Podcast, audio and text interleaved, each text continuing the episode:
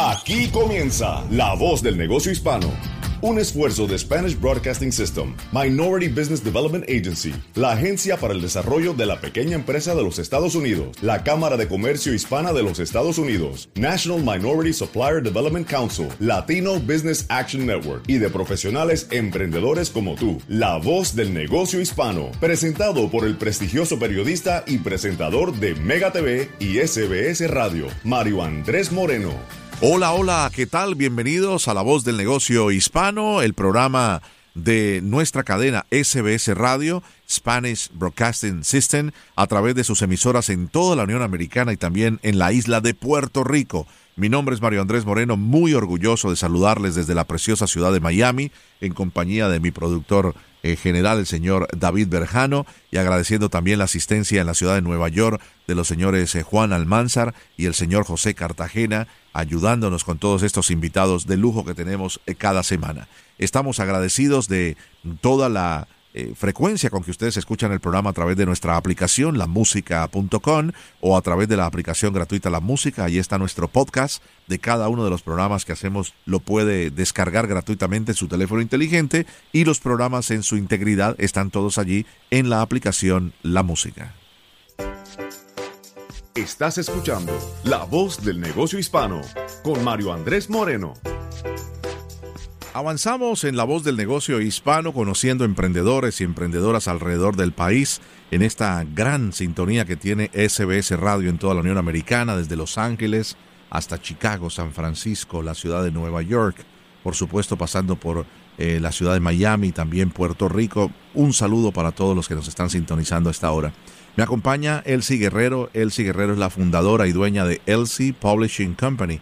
Eh, un placer tenerte, Elsie. Bienvenida. Gracias, gracias por tenerme. ¿En qué ciudad te encuentras? En este momento estoy en California, pero también vivo en Washington, D.C. Qué maravilla, ¿eh? Tienes la oportunidad de estar en la costa eh, oeste de los Estados Unidos, pero también en el centro donde todo ocurre, ¿no? En la capital del país, en Washington. ¿Tienes oficina en los dos lugares? No, nosotros trabajamos por computadora, remote. Ah, qué bien, qué bien, fantástico. Cuéntanos un poco eh, de cuando fundaste y organizaste LC Publishing Company y a qué se dedica la compañía. Me imagino que es eh, eh, a todo lo que tiene que ver con, con, con, publicidad y con todo lo que tiene que ver con libros, ¿no? Sí. So, um, en el 2015 yo escribí mi primer libro y yo tenía, yo estaba con Pegasus Pony Publishing. Um, pero no funcionó muy bien. Um, y luego en el 2016 Ah, me fui con Tape Publishing, otra nueva compañía. Y la compañía se fue bancarrota. y luego en 2017 fui con York Publishing. So fui con tres publishing companies um, antes de comenzar mi propia compañía en el 2018 y um, no había problemas con la con el con el tercer publishing company como digamos pero um, me puse a escribir libros y tuve comencé con uno y nunca pensé que iba a ser un montón. Entonces, como comenzó todo esto fue que yo trabajé con niños con discapacidades, like disabilities. Y y cuando los cuando estaba yo en las escuelas públicas a los niños me, me, me venían a mí los niños que no tenían discapacidades. Claro los niños que no tenían discapacidades te buscaban a ti. Sí me preguntaban de mis de mis estudiantes. Y en ese momento fui a la librería y dije bueno déjeme ver si hay libros de niños que tienen autismo o que tienen Down syndrome y a ver si podemos you know, tener un día de, de de leer y aprender de los estudiantes que están en la escuela y vi que no había. So, como no había, me puse a escribir y yo escribí mi primer libro, uh, How Emily and Eli Became Friends, cómo Emily y Eli se hicieron amigos, en español y en inglés. Y era una historia de, de, de una niña que tiene autismo. Pero Emily es en realidad mis, mis estudiantes. So, saqué como caricaturista, sí. De mis estudiantes y los puse en una persona, Emily. Okay, so Emily es las characteristics, como le digo, es es mis estudiantes. So, cuando lee el libro ve diferentes... De, de diferentes caricaturas, sí. Y Eli es los estudiantes que tenían preguntas de mis estudiantes ah, y por qué actuaron en, en una diferente manera, digamos. Um, so el libro como explica cómo se hicieron amigos. Uno, Eli aprende de Emily y no Emily tiene un nuevo amigo. Um, de ese libro salieron otros libros. Tuve compañeros que ah, me dicen, pues debemos de escribir de, de cerebral palsy y luego ah, ese libro es más de bullying. Entonces también es otra historia de verdad. la mayoría de mis historias son de niños de verdad que yo conozco y si los padres me dan permiso, pongo la foto en, el, en el último página de la historia. Qué maravilla. O sea, para, para darle el contexto de que es una persona real el protagonista de esta historia, ¿no? Sí, y, yo he escrito de cáncer, dislexia, cerebral palsy. Um, también hice el, el ABC, Now I Know Common Disabilities. Y ese es solo, como no, no, he tenido, uh, quiero, mi meta es escribir de todos los, um, los disabilities, todos uh, todas, las pero, uh, o discapacidades conocidas, correcto.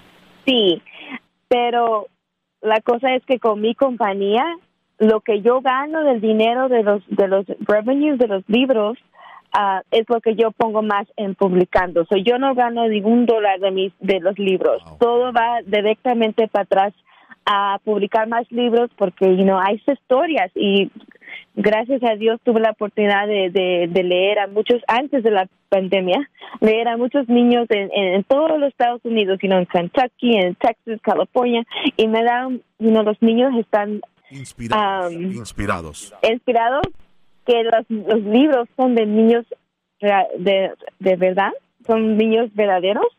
Y me, me, dan sus historias, me, me, dicen, pues, ¿por qué no escribes esto?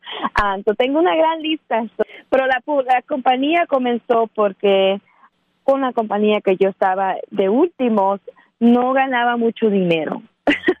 Mi primer cheque fue dos dólares y 95 centavos. Wow, yo fui aceptada a un programa que es para LULAC, Women Entrepreneur Academy, a una como una organización de fellowship y ahí me dijeron, ¿por qué no comienzas tú tu propia compañía? You know, tú tienes muchas ideas y si tienes tu propia compañía puedes ganar más dinero, no tienes que compartir tus royalties y, y todo eso. So, me puse ese riesgo y como you know me registré como compañía you know fui a, you know a lot of researching. Y en 2018 uh, publiqué mi primer libro uh, Bringing Back History. Y es mi primer también libro latino de una tema latina desde nuestra comunidad latino uh, porque de 2015 a 2018 era puro you de niños con discapacidades. Elsie, te quiero felicitar porque es una loable labor la que estás realizando. Es, eh, nos inspiras, eh, nos inspiras a, a, ser mejores personas, a tratar de utilizar nuestro talento y sobre todo te quiero agradecer de parte de todos los padres y madres de niños con discapacidades o deshabilidades eh, por tu labor, por acordarte de ellos. A veces la sociedad no recuerda a los niños y a las eh, niñas con discapacidad o discapacitados y por eso es tan importante tu labor. ¿Cuántos libros has escrito? yo he escrito como 30, pero solo ha publicado 12. pero pero la, la, inspiración está allí y no como te digo, es una es muy importante a, darle una voz a esos niños es como un pasión, no lo siento como trabajo. Correcto. Y esa era mi siguiente pregunta.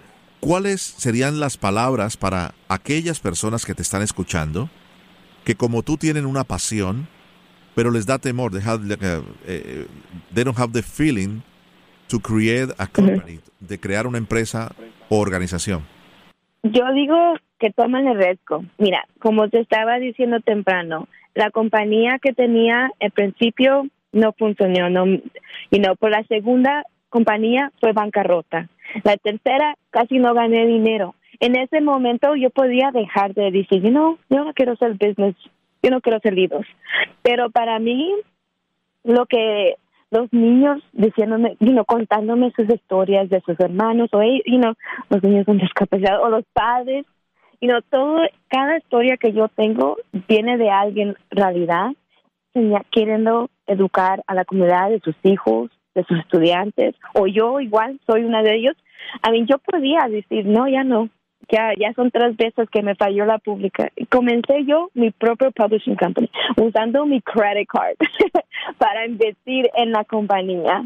Um, you know, pero cuando es tu pasión, you just do it. Es, hazlo y vas a ver que, que vas, you know, is rewarding. Exacto. I don't know. yeah, it's very. La recompensa. Es Elsie Guerrero la dueña y por supuesto la fundadora de Elsie Publishing Company.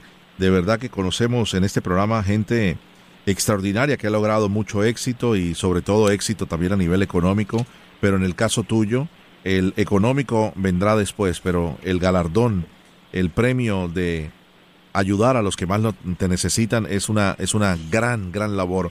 Te felicitamos, Elsie, y gracias por ser parte de la voz del negocio hispano. Thank you very much. Gracias.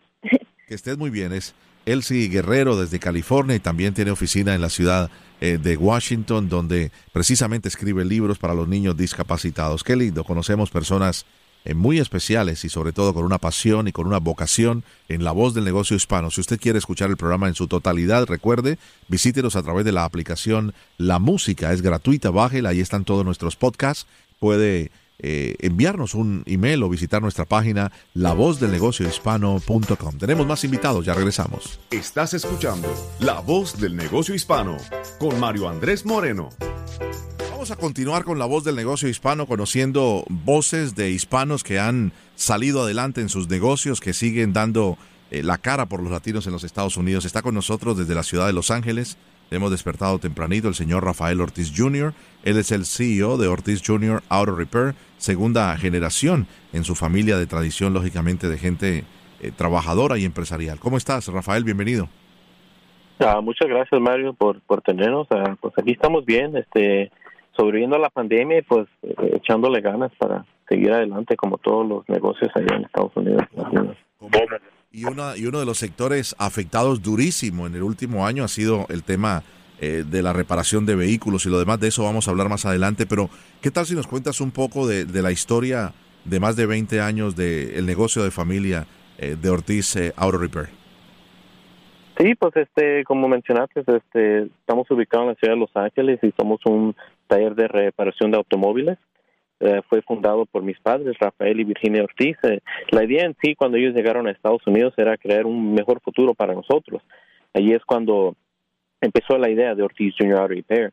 Y hace 30 años empezó el taller en sí en, el, en un apartamento donde vivíamos, lo convirtió en su garaje.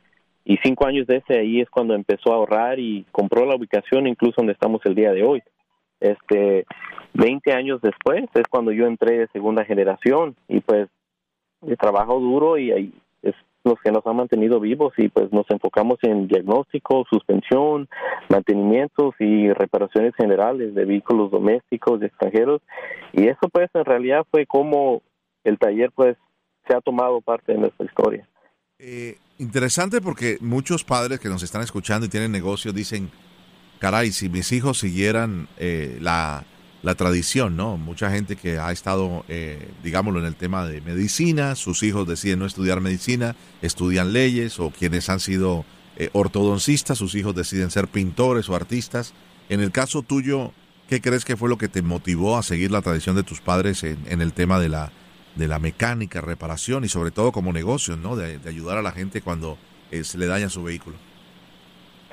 Pues cuando lo vi más durante la recesión del 2008. Así mis padres sacrificaron todo para, para mí y para mi hermana. En ese tiempo mi hermana estaba yendo a la escuela de leyes, yo había, apenas había empezado la universidad. Y en ese tiempo, pues con un inglés ilimitado, no pueden ir al banco a buscar préstamos y vi cómo todos los ahorros se agotaron y se aseguraron que al fin del día había comida en la mesa y pues el negocio nunca cerrara.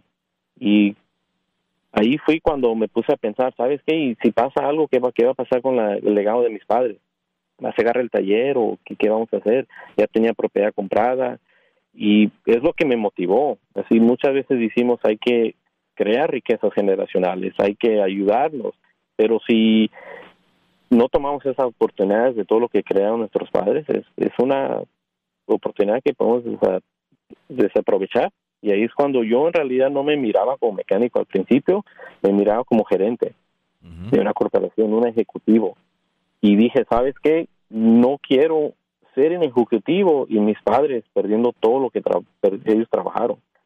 Entonces ahí fui cuando dije, ¿sabes qué? Voy a ser ejecutivo y lo voy a hacer de mi propia compañía y de la compañía que hizo mis padres. Y es cuando me enfoqué todo, toda mi carrera, mi, todo lo que aprendí en la universidad, lo empecé a poner al taller y ya pues como segunda generación ya estamos abriendo un nuevo taller al lado, creciendo pues lo que mis padres trabajaron y pues hemos hecho un impacto en la comunidad y es gracias a todos los valores que nos enseñaron ellos. Interesante, qué interesante historia porque mi siguiente pregunta es precisamente eso, había una recesión en el año 2007-2008 por el tema de la burbuja hipotecaria y ahora 2021 cuando ya el negocio está andando en, en un mejor nivel, llega la pandemia del 2020. ¿Qué estudiaste en la universidad que te sirvió, crees tú, para mirar las cosas diferentes, ¿no? Y no, no quiero ser despreciativo ni mucho menos, pero eh, muchos hijos de, padres emprendedores dicen, yo no me quiero untar las manos de aceite, yo no quiero untarme las manos de harina o de comida en un, en un restaurante o en una panadería. Eh, yo quiero ser el gerente y también ser la persona que lleve este negocio a otro nivel. De esa manera lo pensaste tú. ¿Qué estabas estudiando en la universidad, Rafael? Estaba estudiando negocios. Imagínate tú. Perfecto. O sea, pudiste, además de, de, tener el inglés perfecto por ser nueva generación, ayudar a tus padres en desarrollar negocios, en comunicarte mejor con los bancos, con las corporaciones, con el tema de la ley y lo demás, pero llevaste a través de, de los negocios, de business, eh, el negocio a otro nivel y ya tienes un, un nuevo taller. Sí, sí, este, este, estuvo, fue una, una pues, este, un viaje bien, bien difícil, así en el sentido del de mental y pues como negocio, así muchos no tenemos, a veces no tenemos guía. Y eso fue aprendiendo, pues, pero seguir adelante era lo que importaba. Claro, ¿y, y le, le, echas ganas también al tema de la, de, de la mecánica o no? ¿Er, ¿Eres solamente ejecutivo? Este, no, también. Este, yo soy un creador que si vas a dirigir una compañía tienes que saber tu producto y saber exactamente qué se toma para hacer ciertos trabajos. ¿Cómo no? Y eso me ha ayudado a cotizar mejor, entender y pues crear un sistema para que los mecánicos trabajen a gusto, no diga, no haga expectaciones que ellos no sepan. Y pues incluso los los críticos este más grandes fueron nuestros mecánicos, este Mauricio Tobar y Javier Martínez, ellos son los que eh, viendo yo echándole ganas a la mecánica y ahí fue el, el agarré el respeto de ellos porque no quería que se sintieran que, oh, pues llegó el, hijo y pues aquí está su negocio, ¿no? Llegó el, el, dueño simplemente, exactamente, cómo no, cómo no. Eh, déjame hacerte una pregunta, eh, ¿qué ha significado para ustedes el hecho de ser parte de la Cámara de Comercio, de, de poder ayudar de, a través de, de la LBAN? Cuéntanos un poco. La LBAN en realidad es un programa magnífico. Ellos me enseñaron muchas cosas que yo, como dije anterior, no había, no tenía un guía que me ayudara. Aquí en esta nuestra comunidad la mentalidad es sobrevivir, no es prosperar y pensar grande. Y en el sentido mental, ellos me, me sentí validado, que no nomás era un mecánico del vecindario, era el ejecutivo de un taller que está creciendo. Y con una familia latina, pues estás hablando de uno de los mejores profesores de Estados Unidos ahí enseñándonos y porque quieren que nosotros prosperemos y en el respectivo eh, empresarial, este, pues me dijeron una frase y esta se me quedó, me dijeron, trabaja en el negocio y no para el negocio. Mm. Entonces ahí me puse a pensar, ok, ¿en dónde está mi tiempo validado más? ¿Dónde vamos a hacer más dinero? Y ahí es cuando empecé a trabajar en el modelo de negocio y cómo abrir mejores oportunidades para nosotros. No nomás es hacer 10 cambios de aceite, cinco frenos y ok, ya ganamos para el día de hoy. Es cómo agarrar esos trabajos, cómo simplificarlos más y cómo agarrar mejores partes para que los clientes. Entonces así es cuando, en ese caso me ayudó el ELBA. Y también otra cosa es cómo ver los números mensualmente. Yo estaba acostumbrado a ver los números financieros cada trimestre y ahí perdía decisiones que me podían ayudar. Incluso había unos meses que perdía dinero y no lo miraba dos meses después. Entonces ellos me ayudaron a ver cómo analizar esas decisiones para mensualmente estar haciendo decisiones que nos ayude financieramente. Qué bueno. ¿Qué mensaje le darías a las personas que nos están escuchando? Y te, quiero ser bien conciso en esta pregunta porque el año pasado, eh, yo siempre digo los noticieros de Mega TV, nuestra cadena de televisión y, y en mi programa de radio diariamente en las tardes aquí en el sur de la Florida, que la gente no manejó. Por un año la gente no ha utilizado los vehículos. Mucha gente dice, yo ni sé que la gasolina está tan cara porque realmente no estoy manejando, estoy trabajando desde mi casa y no estoy utilizando los carros. ¿Ustedes sintieron una importante reducción de trabajo en, en los talleres? ¿Y cómo pudieron sacarla adelante, eh, Rafael? Sí notamos unos cambios en el sentido del mantenimiento. Los cambios de aceite casi no se hicieron seguidos, pero en los trabajos más grandes ahí nos ayudó. Y unas cosas de las estrategias que use fue que me enfoqué en nuestro logo, así simplemente hacer la operación mejor y mejoré una estrategia, como incrementar nuestra presencia en el Internet también, así para enfocarnos en la nueva generación de manejadores, para estar pues simplemente listos para, ok, una vez que venga, estemos listos. Nos pusimos así en ese sentido, hay que ayudar, ahorita se trata de sobrevivir y ayudar. Muy interesante. Te queremos agradecer inmensamente lo, la participación en nuestro programa este fin de semana y quería desearle lo mejor a, a, ustedes allá en la ciudad de Los Ángeles. Te deseamos mucho éxito, estimado Rafael. Es el señor Rafael Ortiz Jr., el CEO de Ortiz Jr. Auto Repair desde la ciudad de Los Ángeles. Eres el CEO de Ortiz Jr. Auto Repair. Muy amable por estar con nosotros. Eres parte de la voz del negocio hispano. Muchas gracias, Mario. Para cualquier pregunta o para comunicarse con nosotros o cualquier invitado de nuestro show, visite lavozdelnegociohispano.com o nos puede enviar un correo electrónico a lavozdelnegociohispano arroba sbscorporate.com. Estás escuchando La Voz del Negocio Hispano con Mario Andrés Moreno. Continuamos en La Voz del Negocio Hispano, nos vamos ahora hasta Arizona, la preciosa ciudad de Phoenix donde nos acompaña la señora Yolima Otálora. Ella es la fundadora y directora de Interlingua LLC. Yolima, un placer saludarte y gracias por estar en La Voz del Negocio Hispano. ¿Cómo te va? Muy bien, gracias. Gracias por tenerme en su programa. Muchísimas gracias. Eh, este es el programa de los emprendedores, de las emprendedoras, donde personas como tú que han tenido éxito de desarrollar una empresa y llevarla adelante. ¿Cómo te ha ido a ti, Yolima? Cuéntanos un poco de Interlingua, a qué se dedica y hace cuánto abriste la compañía. Bueno, Interlingua es un pequeño negocio local, minoritario, y enseñamos esencialmente español, aunque enseñamos otras lenguas también, pero español es una necesidad en Arizona porque el componente de la población aquí, particularmente en Phoenix, pero en todo el estado, es muy alto de hispanos especialmente mexicanos y entonces tenemos por ejemplo que Arizona tiene más o menos un 20.7% de población que habla español principalmente. Ya, 20%. Eh, qué interesante. un poquito más. Claro, eh, los que estamos aquí en los Estados Unidos, y, te cuento algo, Yolima, no sé si has podido entender la experiencia, eh, tenemos una situación en, en, el sur de la, de la Florida, ¿no? Aquí al contrario, dice eh, aquí todos hablamos español, son los americanos los que tienen que aprender español porque claro. aquí lo que se habla es español. Esto es América Latina en el sur de la Florida, no especialmente en el condado Miami-Dade. No lo digo de manera peyorativa, eh, pero de una manera u otra entendemos de que eh, he notado, ¿no? y veo a través de la televisión y en los programas de radio abogados, médicos que se esfuerzan por aprender el español y a través de su mensaje tratar de captar la comunidad hispana. ¿Es más o menos lo que le pasa a los empresarios y los profesionales allá en Arizona? Sí, también. Eh, mira, en, en este país hay más de 8 millones de estudiantes de español. Entonces, imagínate la cantidad de interés y de necesidad que hay de comunicarse con esta población que hoy somos un poquito más de 60 millones, pero que proyecta a ser 119 millones para el 2060.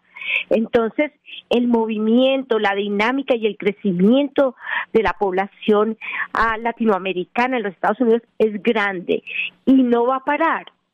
Entonces, los profesionales, las instituciones, las organizaciones necesitan comunicarse y como llegarle al corazón a esta comunidad tan grande y entonces estimulan la necesidad y a la satisfacción de esa necesidad que sus empleados estudien español, que los niños en las escuelas aprendan español y hay un gran interés por nuestra lengua y por nuestra cultura. es verdad, es verdad. Eh, Yolima, de esos 8 millones, eh, ¿cuántos son estudiantes tuyos? bueno, no, ya quisiera un montón, pero mira, tenemos estudiantes, uh, Interlingua ofrece el programa de español, que dentro de un ratito te voy a contar cómo es, ah, ofrece mm, este servicio, mandamos profesores en las escuelas privadas y a las escuelas charter. Y en algunos programas públicos de los Gifted Kids, de los niños superdotados, también tiene nuestro programa enseñamos a las ciudades, o sea, al departamento de bomberos, al departamento de policías de la ciudad de Fines, Chandler, Peoria, y enseñamos a doctores y estudiantes particulares en nuestra escuela, que es una escuela de inmersión. Sea, el que entra ahí es como que entrara a Latinoamérica hablamos español, tenemos arte latinoamericana. Cuando antes de la pandemia teníamos reuniones con escritores, músicos, artistas, para que los estudiantes conocieran y accedieran a esta riqueza nuestra eh, cultural. Así sea, así sea. Estamos conversando eh, con Yolima Otálora, ella es la fundadora y directora de Interlingua LLC una compañía en Arizona a nivel local que se especializa en enseñarle español a quienes no eh, son hispanoparlantes. Bueno, yo te cuento que, que tengo la experiencia porque parte de mi empresa, ah, del, trabajo, es llevar los estudiantes que son adultos, doctores, eh, profesores de todos los campos, llevarlos a Latinoamérica. Yo tengo convenio con pequeñas escuelas en, en Chile, Argentina, Perú, Ecuador, Colombia, Guatemala, Madrid. Entonces, los grupos de estudiantes que visitan Latinoamérica quedan enamorados de la cultura, de la espontaneidad, de los paisajes, de la comida.